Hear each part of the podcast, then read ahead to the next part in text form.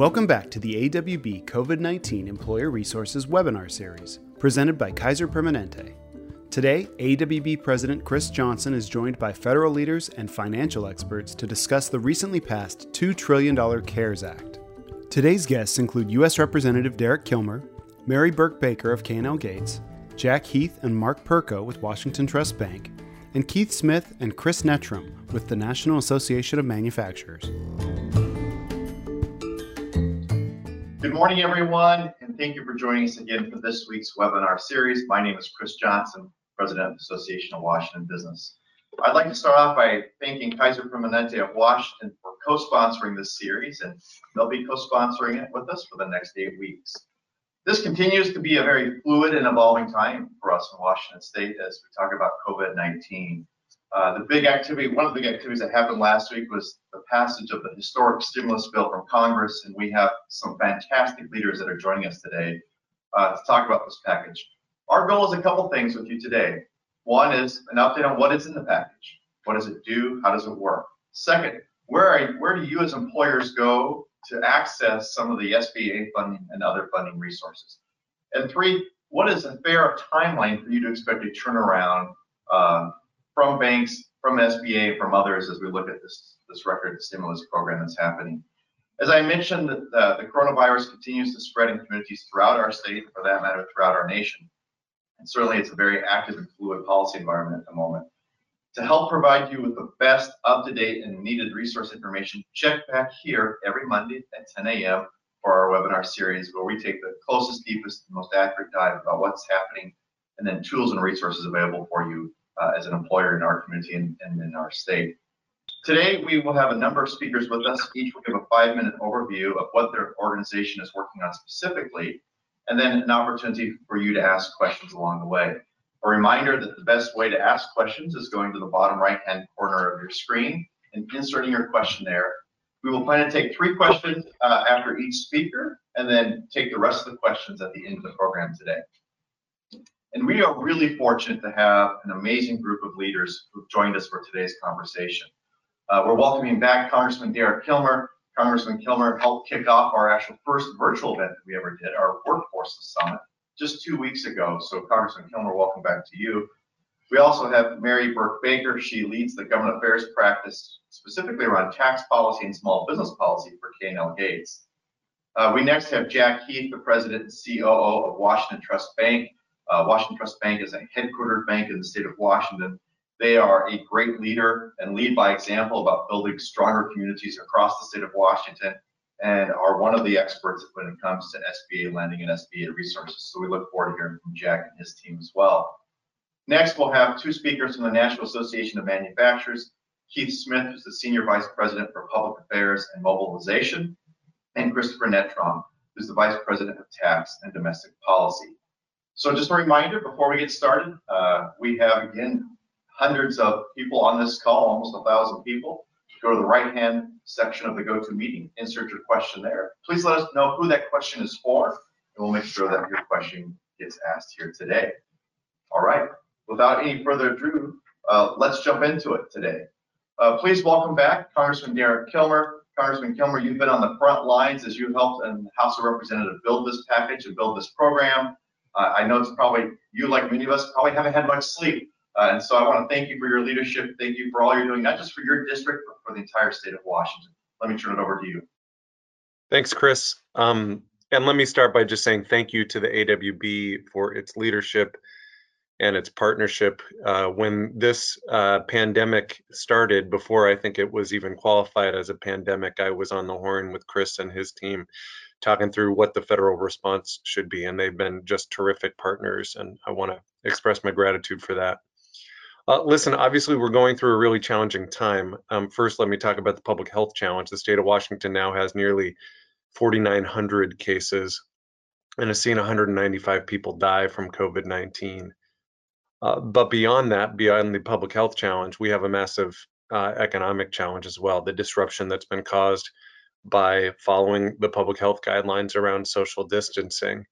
And we're already starting to see the ramifications of that. Um, let me give you two quick data points. In Kitsap County, We went from 259 people making initial unemployment claims just two weeks ago to over 3,600 last week.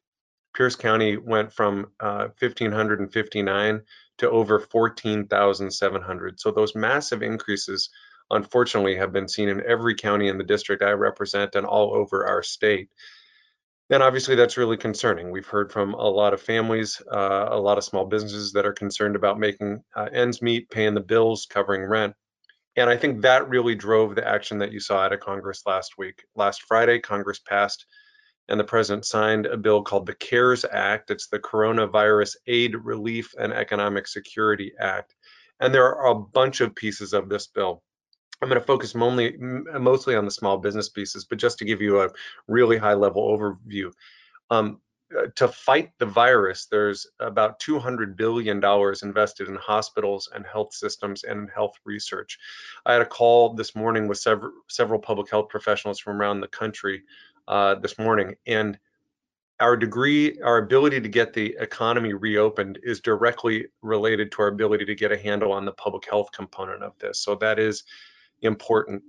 Uh, obviously, a lot of attention has been paid to direct cash payments. Um, under that uh, new law, single Americans would see $1,200, uh, married couples would see $2,400, parents would see $500 for each child under the age of 17, and the payments would start to phase out uh, at higher incomes. Uh, there are provisions to prevent uh, folks from facing foreclosure and eviction. I mentioned the in increase in unemployment there's a, a, significant $260 billion investment in unemployment insurance benefit. The law includes an additional $600 in expanded unemployment insurance so that for the average worker who gets laid off, their benefit will match their average paycheck when they were working. It includes an additional 13 weeks of federally funded benefits to be made available immediately and expands eligibility to include part-time workers, gig economy workers, and others who might not otherwise normally qualify. But, and here's I think the, the key point of the discussion today, honestly, the best way to handle unemployment is to try to keep people from becoming unemployed in the first place. A lot of the attention um, has been paid to some provisions focused on enhancing liquidity for some large distressed industries like our passenger airlines, for example. That assistance is uh, uh, is targeted at ensuring that those dollars are used to continue to employ people. Now, for our small businesses, uh, there is a $377 billion infusion of fast relief for small businesses so that they can keep people employed, make rent and mortgage and utility uh, payments. Importantly, um, yeah, and I'll talk about some of the components of this. The biggest piece is a program called the Payment Protection Program, which would, would in essence provide cash flow assistance through 100% federally guaranteed loans to employers who maintain their payroll during this emergency. If employers maintain their pay payroll, the loans would be forgiven, which would uh, help workers remain employed and help affected small businesses and hopefully our entire economy snap back quicker after this crisis. So this is really the first time you're seeing, in essence, loans that turn into grants. On top of that, uh, there is an emergency loan program for folks who need a quick infusion of funding. Um, grants uh, of up to $10,000 for small businesses, for private nonprofits that have been hard by, harmed by COVID-19. Uh, the beginning of that process would be applying for an SBA economic injury disaster loan. Um, and then in essence, you get uh, an, an advance of uh, up to $10,000 and the advance doesn't need to be repaid under any circumstances and can be used to keep employees on the payroll, to pay for sick leave, to meet increased production costs due to any sort of supply chain disruptions, or to pay business obligations like rent and mortgage and other debts. There is a small business debt relief program as well for businesses that are concerned about keeping up with payments if they have an existing SBA loan um, under this program, the SBA will cover all loan payments on those SBA loans, including principal, interest, and fees for up to uh, six months. Um, uh, I also want to just quickly mention, and this hasn't gotten as much attention, the, the bill includes, uh, or now the law includes a lot of changes in the tax code to just sort of help firms that are um, dealing with really strong uh, economic headwinds. There's a, a, a delay in the uh, employer uh, portion of the payroll tax. So uh, uh, employers and self-employed individuals would be able to defer payment of the employer's share of that tax um, uh, and then pay it over the following two years. There is an employer retention tax credit. Businesses that record a 50% loss in revenue could claim a 50% refundable payroll tax credit on wages of up to $10,000 per employee. And certain small employers with 100 or fewer employees could get a 50% credit for all wages paid, regardless of whether they end up having to furlough their workers. Uh, there is uh, the bill allows employers to contribute up to $5,250 tax free to their employees' uh, student loans. Um, there's a restoration of something that was in the tax code up until the tax bill from a few years back, and that is the net, net operating loss uh, carrybacks. Um, uh, in this new law, uh, it allows businesses to offset taxes they have paid in the past five years against losses from 2018, 2019, or 2020, which can free up uh, cash.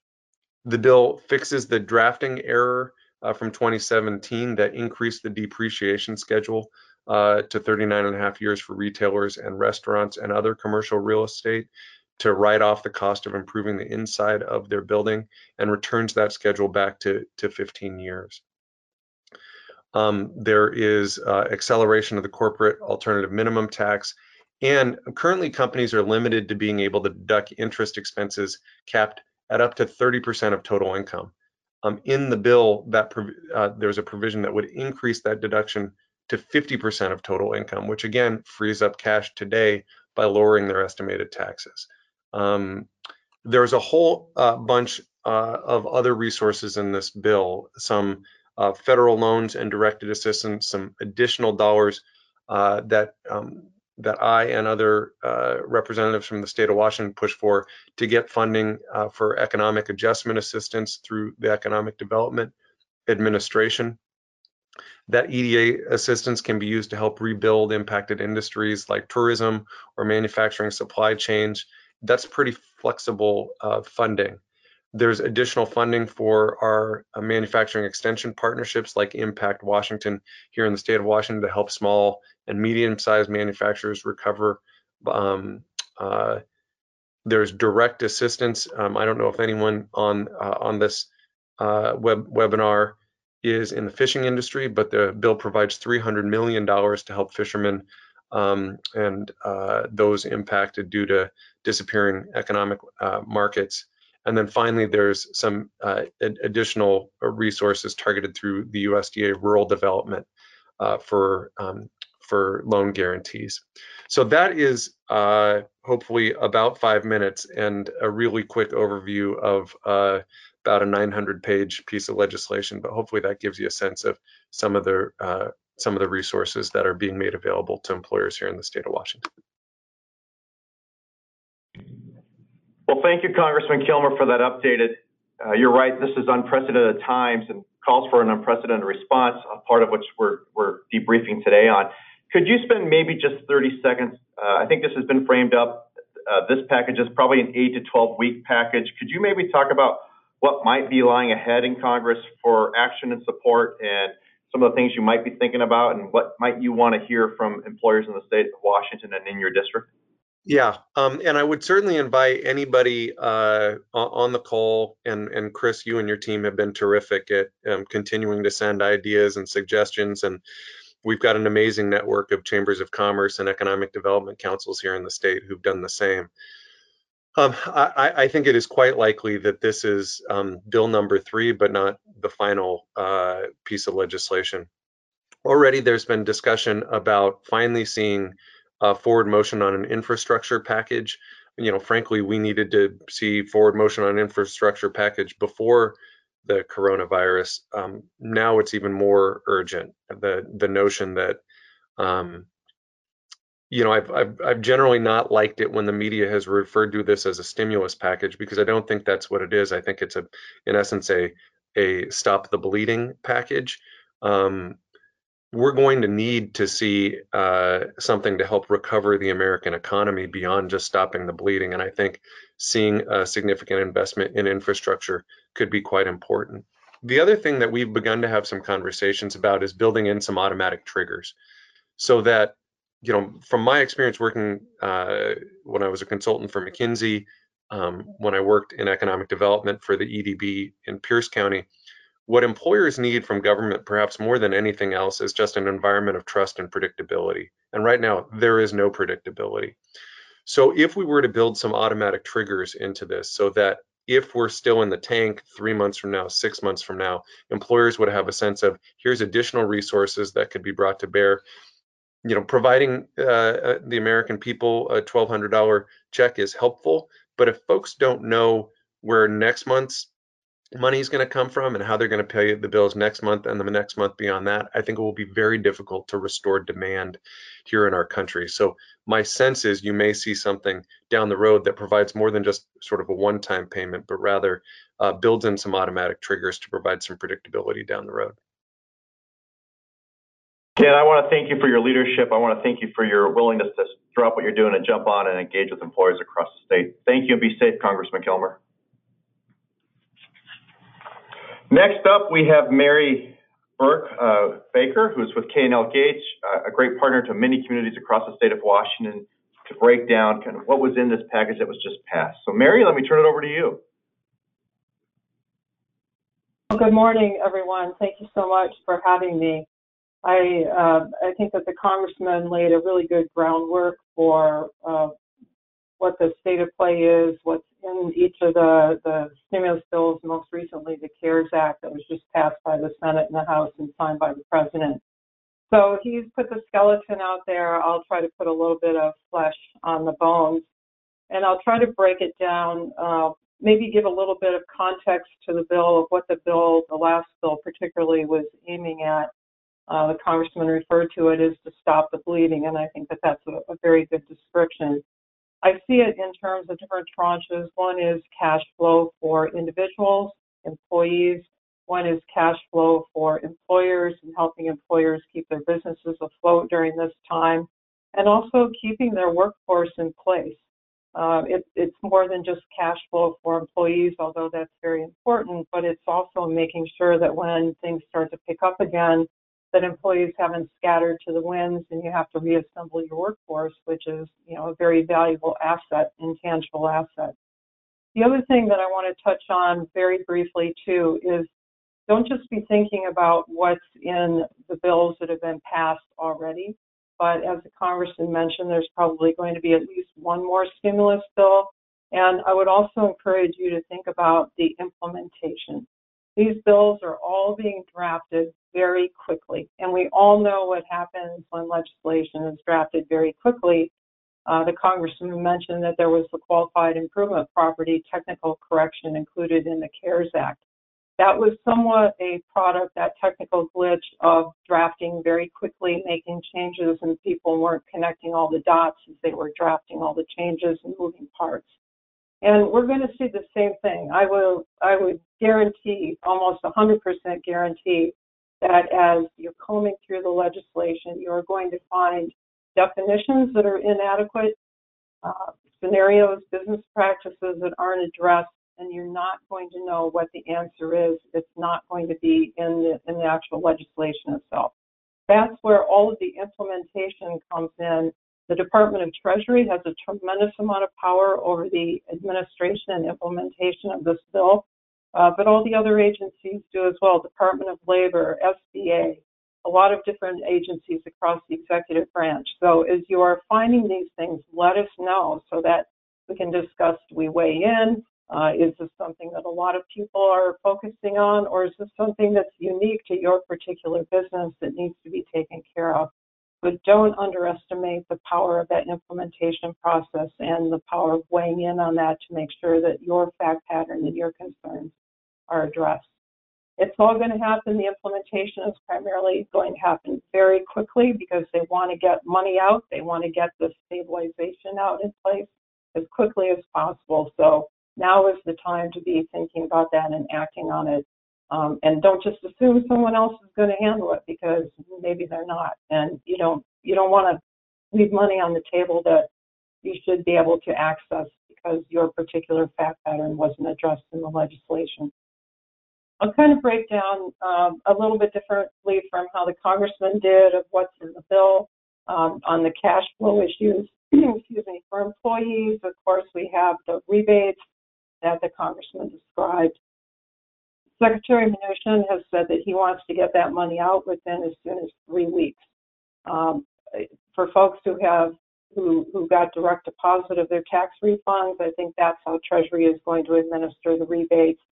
Those who do not have, where Treasury doesn't have this information, it's going to be oh, probably take a little longer to get the money out. I was on the Hill during 2008, 2009 during the economic crisis, worked on the rebates then, and I know it, it seems easy in concept, but it's much trickier in implementation. We also have the sick, sick and family leave uh, that was in the second, uh, I call it stimulus bill, um, the HR uh, uh 6201. So employees will be receiving those sick and family leave payments. Of course, there's a tax credit a dollar for dollar tax credit up to certain caps on the sick and family leave payments that are made. For individuals, there's also relief uh, with with pension plans. The 10% early withdrawal penalty is is waived, and there's also no required minimum distribution. So that's another source of cash flow uh, for employees. And uh, then, of course, there's really expanded unemployment insurance. The congressman mentioned about the $600 additional payment and the states have been given a lot of leeway to waive certain unemployment requirements in order to fit this particular unique situation into the unemployment regime. On the employer side, there's a number of cash flow options. Uh, there is the, as I mentioned, the sick and family leave credit to help offset the sick and family leave that's mandated for employers that are less than 500 employees in the in HR 6201.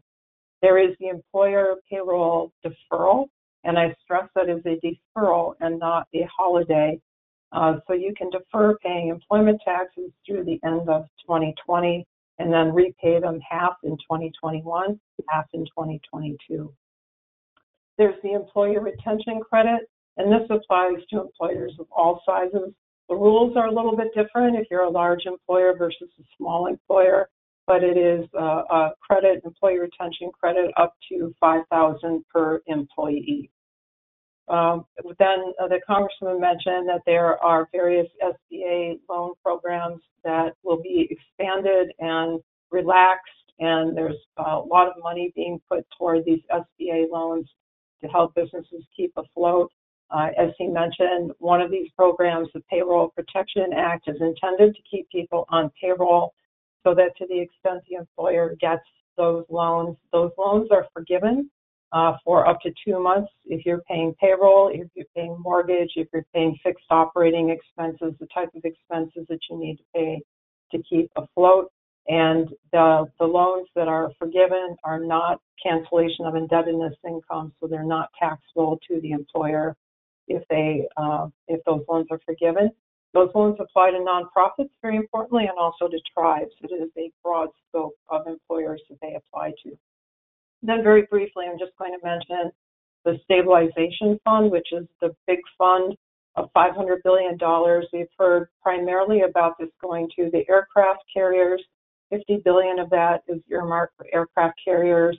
4 billion is earmarked for uh, cargo aircraft carriers. 17 billion for national security businesses. And then there's a big pot of money, $454 billion, that is intended for larger businesses.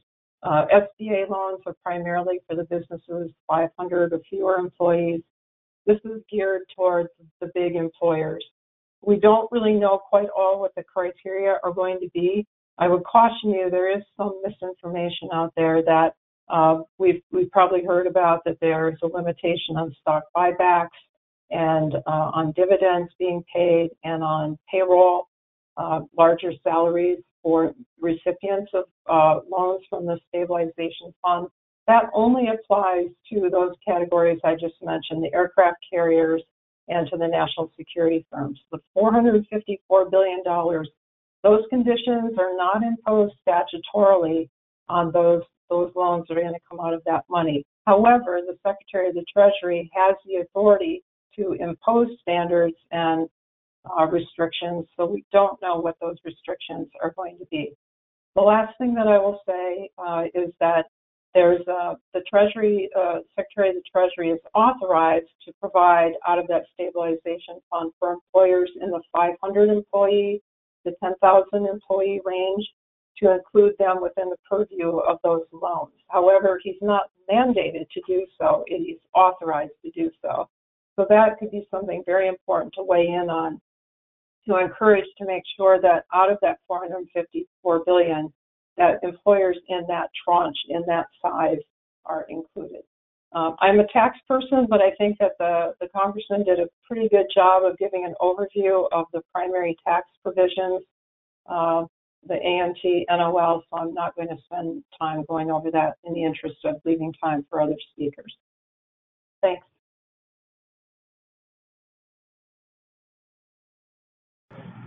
Well, thank you, Mary. Uh, that was a great update. A number of questions come in this regard. Uh, is there a handout or a one-pager on your website that would break this down, Bill? I think it's probably hard to break a 900-page bill down into a one-pager, but do you have some top-line summary information that you might point people to that are on this webinar? We have a great website. We have a COVID-19 website at the firm where we have accumulated information about every aspect of all of these, all of this legislation, including links to the different agencies. So we'll be happy to send along that link and you can forward that to your members, Kris. Great, I, appreciate it. Mary, you, are a great resource for so many of our members and work on communities like Spokane and Tri-Cities and Tacoma and others, so thank you for all your work. I'm gonna ask if you can stick around with us for a little bit. Uh, I think it's a perfect setup for our, our next speaker, which is uh, Jack Heath with Washington Trust Bank. He's the president and COO. Washington Trust Bank is a headquartered bank in the state of Washington with presence throughout the Northwest, uh, deeply involved in the communities that, that they serve. And so, Jack, let me turn it over to you and welcome to today's webinar. Uh, thank you. I would just say, um, uh, as we race through uh, to kind of get our arms around this bill, we as well will have a posting out later today on our website outlining the different components of the project and, and uh, the stimulus that's available. My advice to you as business owners today is be patient. The stimulus was approved on Friday, but we will not have the details from the SBA around the application process and the criteria. We're working hard with NAGGL and with our um, SBA counterparts to really simplify this process so that we will not require the amount of detail that's required for a normal SBA loan to really accelerate access to these programs. Um, there is huge demand, as you can imagine, and there is. It, I thought that the congressman did a nice job in outlining the different components that are available. So, what I would encourage businesses to do today is, as this information comes forward on the websites, to take a look at it, look at those programs that you will qualify for, and then wait patiently for the detail on what will be required to um, qualify for those programs and for us to submit those and process those requests.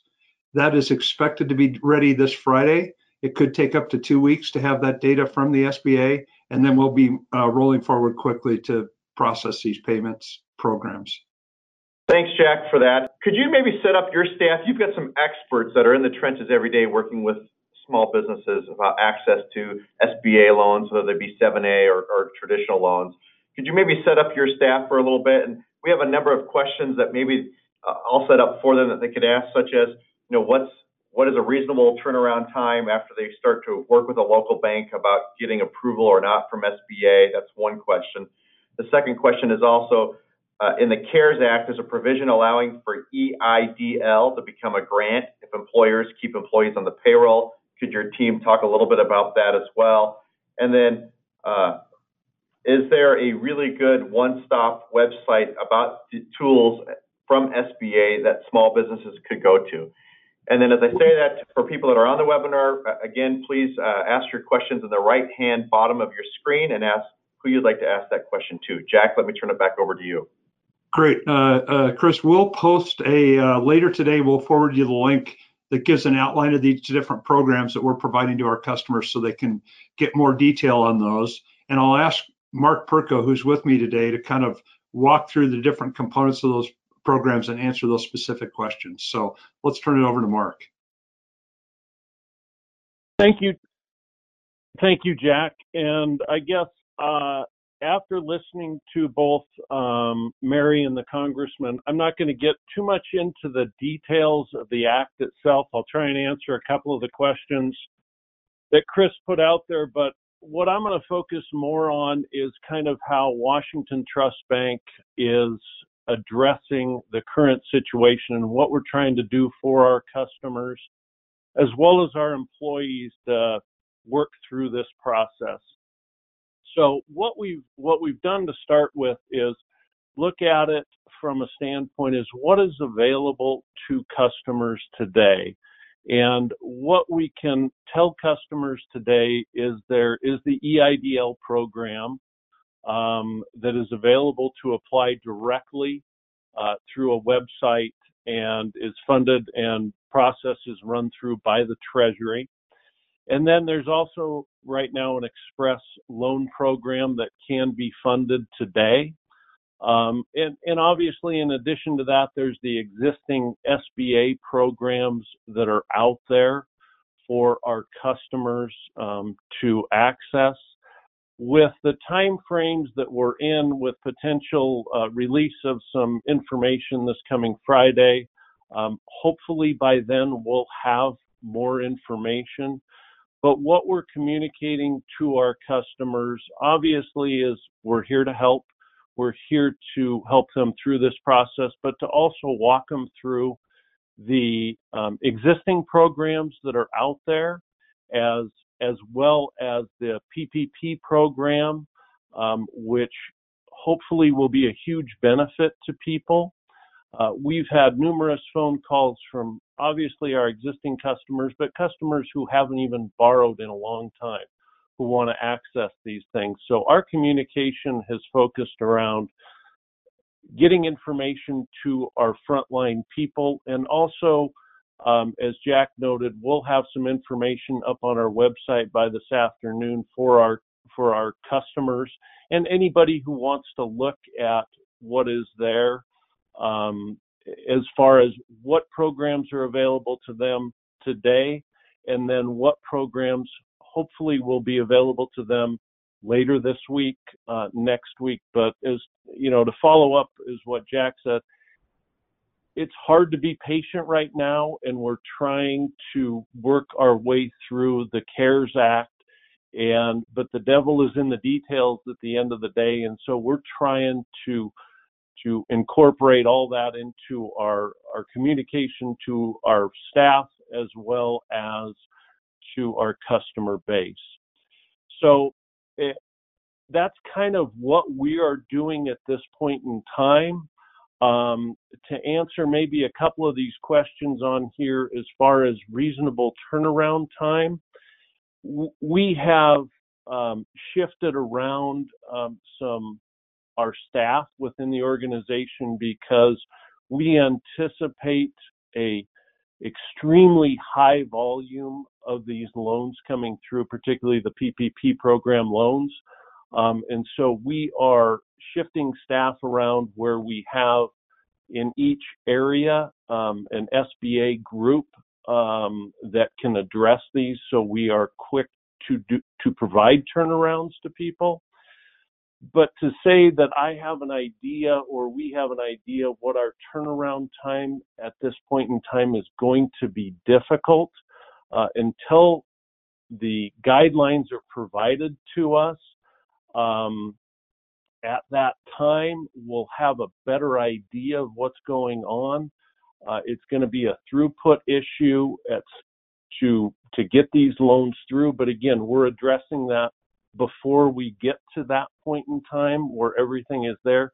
We are encouraging, um, or we're going to encourage customers to start the process of, you know, here are some forms that have been used in the past. Now, they may not be the forms that are going to be used for this um, program, but the more information we can gather up front the quicker that we can hopefully get our customers uh, the money that they uh, that they need.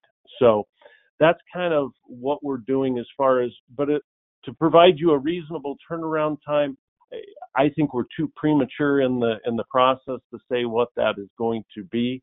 Again, it depends on when we get the uh, the final outline of the of the proposal. So, um, my understanding to ask, answer the next question, as far as my understanding for the provisions in the CARES Act about conversion to the PPP program, that is my understanding as well.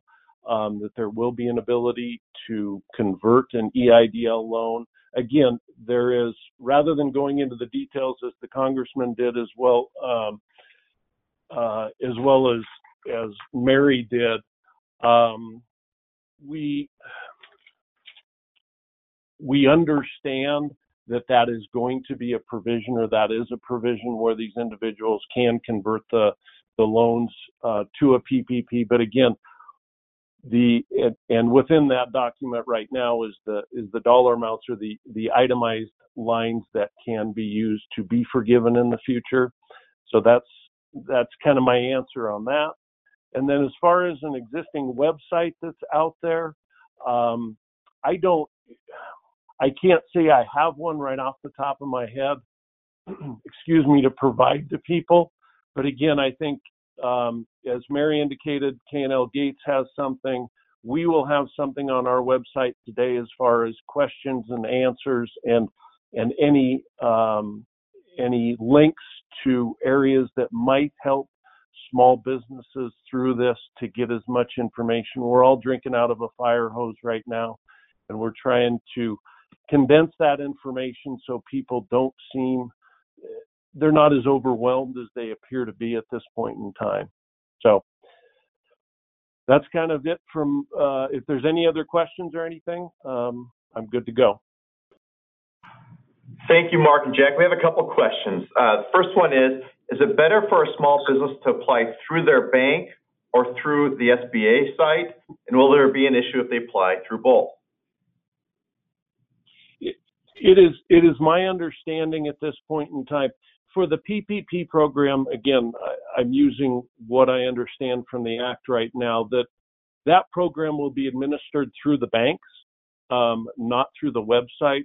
Again, I'm going to say anything is up for change and, and negotiation.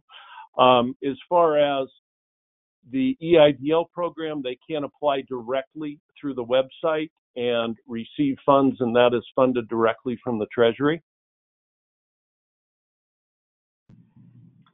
There's also a question here of, and that Jack, I don't know if this is for you or for, for Mark.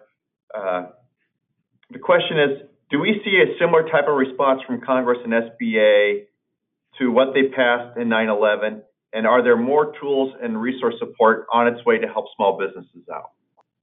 I think there are more programs that are rolling out. The congressman touched on that, but I think it's rolling out so quickly it's hard to know what that next phase will be. Right now, all the resources really going towards trying, to quantify these programs, simplify the application process, and roll forward people asked about to apply through the bank or apply through the SBA. For those SBA direct uh, requests, get those in immediately. I will tell you that we have customers who applied to that program a week ago and are in the queue but have not heard back because demand is so high. The other thing that we've told customers is to fl- apply after 7 p.m. to 7 a.m. because the during the day those websites have, have gotten clogged and people have had trouble getting through those those uh, websites. So again, uh, uh I can't emphasize enough. We will get that information out as quickly as possible, but it's evolving day to day right now. Are there, the next question is, are there other tools besides SBA support that small businesses could look to or be thinking about as they go through this time? Absolutely. Number one, uh, with your lenders today, there is support available for uh, uh, principal and interest deferrals. And to be clear, those are that's not debt forgiveness, but it will defer that till the end of the loan. So for uh, for contact your relationship officer at your bank. I think you'll find them to be very proactive and very timely. Um, the FDIC has come out with some guidance that in the event a business is not troubled prior to the COVID event, and that the the challenges that they're facing are directly related to the COVID shutdown that is occurring, then there can be waivers that can be done, and that does not adversely impact uh, the grading of that credit internally. So banks are incented to help with you with that, and we encourage you to reach out to your lenders and ask for that assistance. Jack and Mark, as we, we wrap up this section, and we have a lot more questions we could get to, what would be your parting advice to small? This question comes in through in a number of different ways. What would be your parting advice to small businesses who are really struggling at this time? Where should they go, and what would be some advice you would give to them? In the very near term, number one, reach out to your lender and look for uh, those principal and interest deferrals in the near term because uh, they're uh, doing those both on real estate and and will help you through that. Number two, uh, recognize that if you have people in the payment stream that are being adversely affected, to proactively communicate with those folks and and work through because it's not only the business it's the landlord all the way through the process and you'll find people are working hard to provide concessions and help you through this challenging time and then finally to recognize it will take time this is a multi-week process the the resources is quickly being identified and rolled out but to be patient uh, track our website and there will be much information coming out uh, get educated and reach out to your loan officers we're available to help Thank you, Jack. Thank you, Mark, for joining us today. We appreciate all of this. Uh, the, the links that Jack referred to, we'll be sending out to all the participants that are on today's call. So again, thank you, Jack. Thank you, Mark. Next up is uh, an important partner to us here at the Association of Washington Business, and that's the National Association of Manufacturing. And with us today is Keith Smith, the Senior Vice President for Public Affairs. Keith, let me turn it over to you. Um, pleased to be uh, the federal partner for AWB in Washington D.C. as we've been managing through the uh, the pandemic crisis, and I'm pleased that Chris Netram, my colleague from the NAM, is able to join us today overall, looking at each one of the three stimulus bills that have come up so far and the action that's required out of regulators from Washington, D.C., we've been guided by a set of priorities that we've laid out in our policy action plan. And that really has been to focus on recognizing manufacturers' critical role during uh, in response to the pandemic, protecting manufacturers and other businesses from insolvency, ensuring economic security for, for workers, reducing the regulatory burdens, uh, setting the stage for economic growth, keeping our workforce safe and healthy, protecting our communities, and providing for economic stability and resilient growth in the United States. Many of the elements have been included there, including some steps that will encourage long-term job growth. And we were pleased to see a lot of those priorities manifest in this uh, this phase three stimulus bill, um, particularly looking at increasing the maximum amount of tax deductions for interest on business loans and incentivizing employers to retain their workforce through loan forgiveness. So looking at the really critical legislative components, I hope Chris can provide just a high level of key wins for, for manufacturers in particular, but hopefully we can utilize this time to be able to answer some of the questions that I know that have come up come up since we've started. So Chris? Great, thanks, Keith. And yes, you know, I did want to piggyback a little bit and talk a little bit more about the NAM's policy action plan. So this actually came out in two tranches over the course of the last month, which feels like the last year because we've all been going uh, so hard trying to deal with this this crisis, which is of a scope that is still to be defined. Um, so our, our first tranche of, of recommendations came out really focused around the health and safety of manufacturing workers and making sure the workplace was safe, uh, as well as applying some of the lessons we've learned from our members with operations in China as a result of China's response to the COVID-19 crisis. Uh, those really manifested themselves in the phase two bill, the uh, the Families First Act. Uh, but you know, our next set of guidance came out um, focused on the liquidity crisis, which is you know we're starting to see the leading edge of that right now. Um, there are there was about 50 provisions in the policy action plan. I, I think the prior speaker did a great job of going through the details of the, of the CARES Act, so I won't rehash that there. But I will tell you some some of the key wins for manufacturers there are really the programs to inject more liquidity into the system. That that PPP slash SBA program to help small manufacturers really receive grants for for the payroll that that, that they have in place. You couple that with the employee retention tax credit, which is something that that we called for. It really helps preserve that employer employee relationship through the period of this crisis. And it's federal support that's desperately needed there. As as we know, there's a workforce crisis in manufacturing. The last thing we want to do is let people go and then try to have to refill those spots on, on the back end. Um, and and the tax incentives hugely helpful. Again, the prior speakers went through them uh, in great detail. Uh, almost all of the items in the CARES bill, the tax items were things that we had called for, so we're really pleased to see them in there. But we now turn to implementation, and as everyone has indicated, uh, that that is the challenge right now: getting guidance out the door as quickly as possible, so that we can actually start utilizing these things. Um, and looking ahead, uh, phase four will be the next bill. Uh, we don't yet know what a phase four bill is going to look like because we don't yet know what this crisis looks like in a month to two months. We don't know what the challenges are that we're going to have to deal with.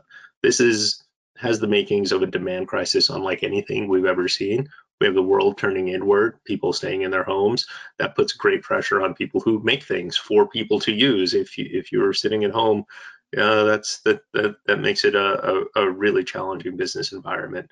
Um, so you know we don't yet know what that's going to look like, but we will be at the table and we will be in the fight, and we will make sure that manufacturers' priorities are are, are reflected there. So that that's what I've got. Uh, Keith, is there more you wanted to do there, or should we do some questions? No, I would say before we go to questions, the important thing, and we appreciate um, the strong support from AWB, is manufacturers are really leading the charge in the national response by um, providing the important vital products in through their states and through the, uh, the FEMA structure to be able to be deployed where they're needed most. So I appreciate all of the strong support from I know so many of the folks that are on today's webinar to be able to do just that uh, to be able to help send that strong message of how important that that work is. We encourage everybody to text respond to 52886 to send a message to your elected officials to ensure that they're giving manufacturers all the support we need to be able to continue to keep up this nation, nationwide historic mobilization effort. So that's respond to 52886. So with that, Chris, I, I, I hope that we can uh, take a few questions. Thank you, Keith. Thank you, Chris. Uh, I'm going to pick up, Keith, where you left off. And the first question is Is there a national registry where manufacturers can go and, and register for the types of medical products that they're willing to produce during this moment? There's been a call to action for face masks, ventilators, gowns, and others. The question is Is there a national registry where, where a manufacturer could go and say, Yes, I'm willing to do this? Yes, so we've been working closely with FEMA at the national level uh, we've engaged this similar to the stimulus packages that have come through in phases. The first phase was to identify what products are currently available within manufacturing facilities that can be put immediately into the stream or donated where they're needed most. The second phase was identifying where some of the capabilities exist from current producers to be able to ramp up and put that into that stream. And then third is something that we're going to be launching ideally by the end of the day today. And that is something that looks at what are some of the products and the technical specs necessary that can be produced by manufacturers by repurposing or retooling their lines. And that is being fed directly into the White House Corona Task Force FEMA structure to be able to be coordinated on a national scale. So, Chris, to that point of where can you get that? We're going to be providing that to AWB later on today. We hope that um, manufacturers and suppliers throughout Washington state will be able to help join this national effort. Right now, we are going directly to those companies, um, but encourage you to share uh, that resource and tool when it becomes available to anyone that you feel may have the, uh, the current capacity or future capacity. That said, we know that there needs to be a level of certainty of what exactly needs to be produced and how, and that's what we're streamlining right now through FEMA to make that as easy to enable those types of companies to be able to step up that want to. Uh, there's another question around the Defense Production Act. Can one of you, the question is, could one of you speak to what that means and how that might impact manufacturers in Washington State? Yeah, I would uh, uh, start with looking at the dynamics of the Defense Production Act. The clarity of how it's been administered from the administration standpoint hasn't been too crystal clear, other than when it was invoked with General Motors last week. But overall, we've seen the ability for manufacturers to step up to really um, question the need for its uh, inaction in certain respects. Now, that said, we've heard from many manufacturers that see the ability to utilize the Defense Production Act as a benefit to uh, enable supply chain strains to be figured out once those um, needs get a little more uh, stark. But as of right now, what we're seeing is everything that is being sought is being provided for, um, with a few uh, exceptions that we're working through with the FEMA process. But I think looking more broadly on the Defense Production Act, uh, Chris Netram, I'd be interested if you've got any anything to add. But looking at this from a, a broad standpoint, we haven't been looking at the Defense Production Act as necessarily something that would be um, necessary to be invoked right away, but also willing to be able to take that on should the uh, should the collaboration with the federal government uh, be able to outline where it would really benefit putting that production into a more more of a supercharged mode to be able to put to meet the specific demands that exist.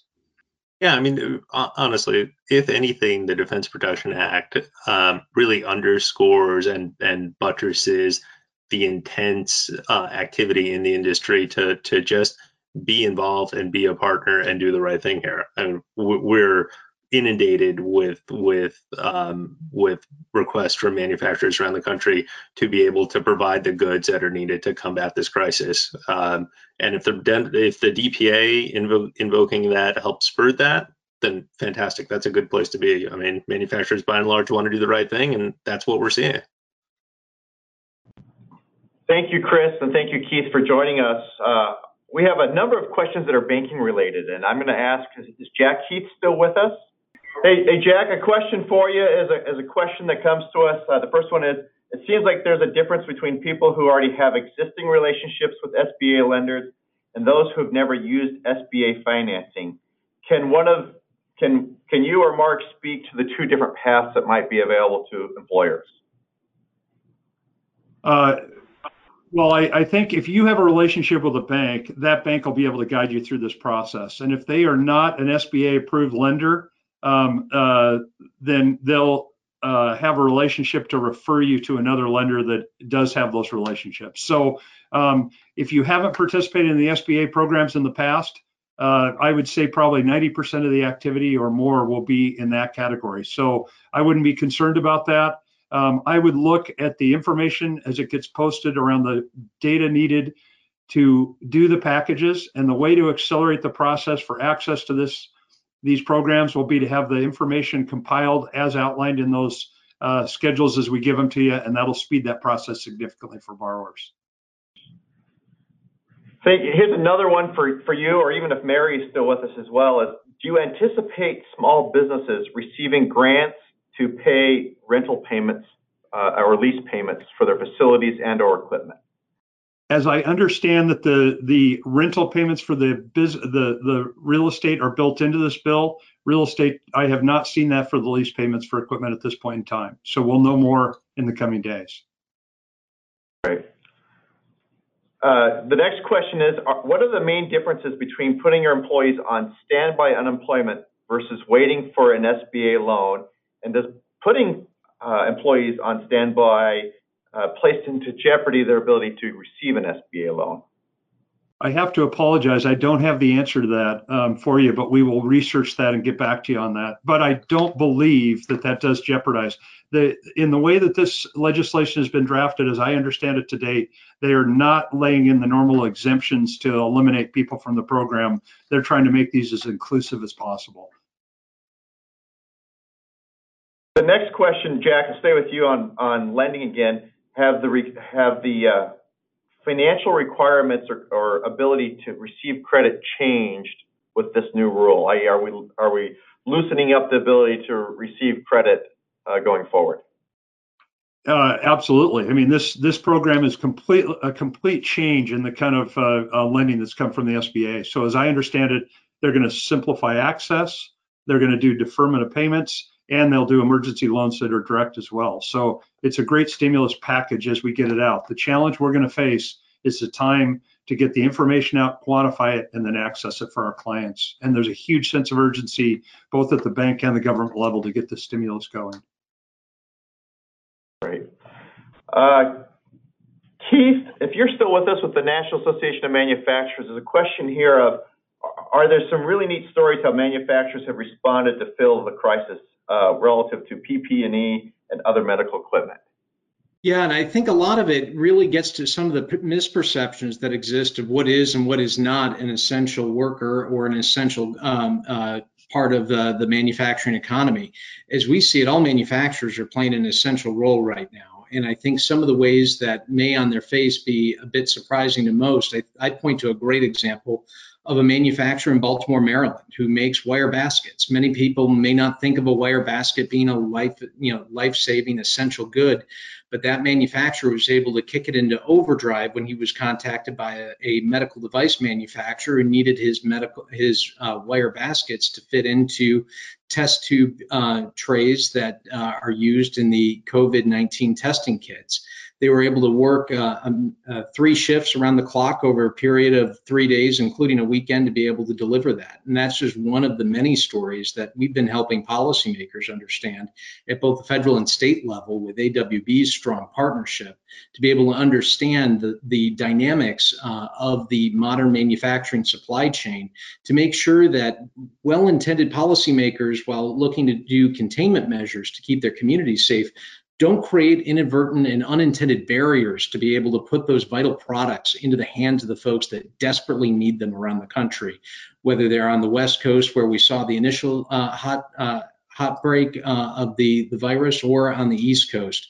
Um, but Chris, you know, it's I would encourage all folks participating here to share with AWB and the NAM examples of how they're stepping up. And that, that text uh, mechanism, again, respond to 52886, can help both AWB and the NAM be able to put those stories into focus to help the public understand just what exactly is underway. Thank you, Keith. Uh, what, Jack, if you're with us, one more question. Jack, it says if we apply for and receive a, a loan for payroll, do we have to hire our staff back full-time or part-time or are able to do shared work? I don't know if you can comment on that or not. I, I can't tell you that for sure, but I can tell you that in talking to the legislators, the intent is to make sure that we restore our workforce. So I don't know that it needs to be the exact same people at the same hours, but they'll be looking carefully at do we restore our workforce to the level it was prior to the crisis what I would encourage you to do, the important part of this will be, is to really document uh, the proceeds as you disperse them and then be able to report back to them uh, on uh, to uh, qualify for the forgiveness of those loans. Jack, apologize for the length of this question. It says, given that we need to pay employees now, will the PPP loan forgiveness apply to employee wages, salaries paid prior to applying and receiving the loan? I don't know the answer to that. Is again, I apologize, Chris. As this is evolving, we're trying to get caught up as quickly as possible. It's a two and a half month period of time, but when that starts and is effective, I cannot answer that question for you today. Great. Uh, Jack, hold on a minute. Mary Baker, you're with us, and I understand maybe you can add some context to the last question. Sure, just the, last couple of questions. I believe that we can confirm this. I believe that uh, it applies to wages that are paid after February 15, but we can go ahead and confirm that. It's a period, I think, from February 15 to June 30. Um, the other thing that I wanted to comment on was on the PPP, on the forgiveness of indebtedness to the extent that you are cutting payroll or cutting the number of your employees, then that diminishes or reduces the amount of uh, forgiveness of the debt that you can receive from the PPP loan. Great. I think that's that's a wrap, folks. We've we've run out of time and all. Let me start by saying we've had a great lineup of speakers today, uh, and I just again want to thank Congressman Kilmer for joining us, Mary from Washington, D.C., Jack and his team in Eastern Washington, and our partners, uh, Keith and Chris from the National Association of Manufacturers. It's been a fantastic discussion today. There's a whole bunch of questions we did not get a chance to get to around lending. We'll make sure that we get those to our speakers and have a chance to get as many of those answered as possible for you. Again, thank you to Kaiser Permanente for helping us put this all together today. There is a recorded link of today's program that will be emailed out to all participants that were on today's program. A reminder that we're back here again next Monday at 10 a.m. to answer your question. And again, the, the unprecedented demand has been uh, great to see. Nearly a thousand people joining us for today's call again. Be safe this week and be well. Thank you, and we're adjourned. Thanks for listening. Our next webinar in the AWB COVID 19 Employer Resources series is coming up April 6th. Go to awb.org for more information.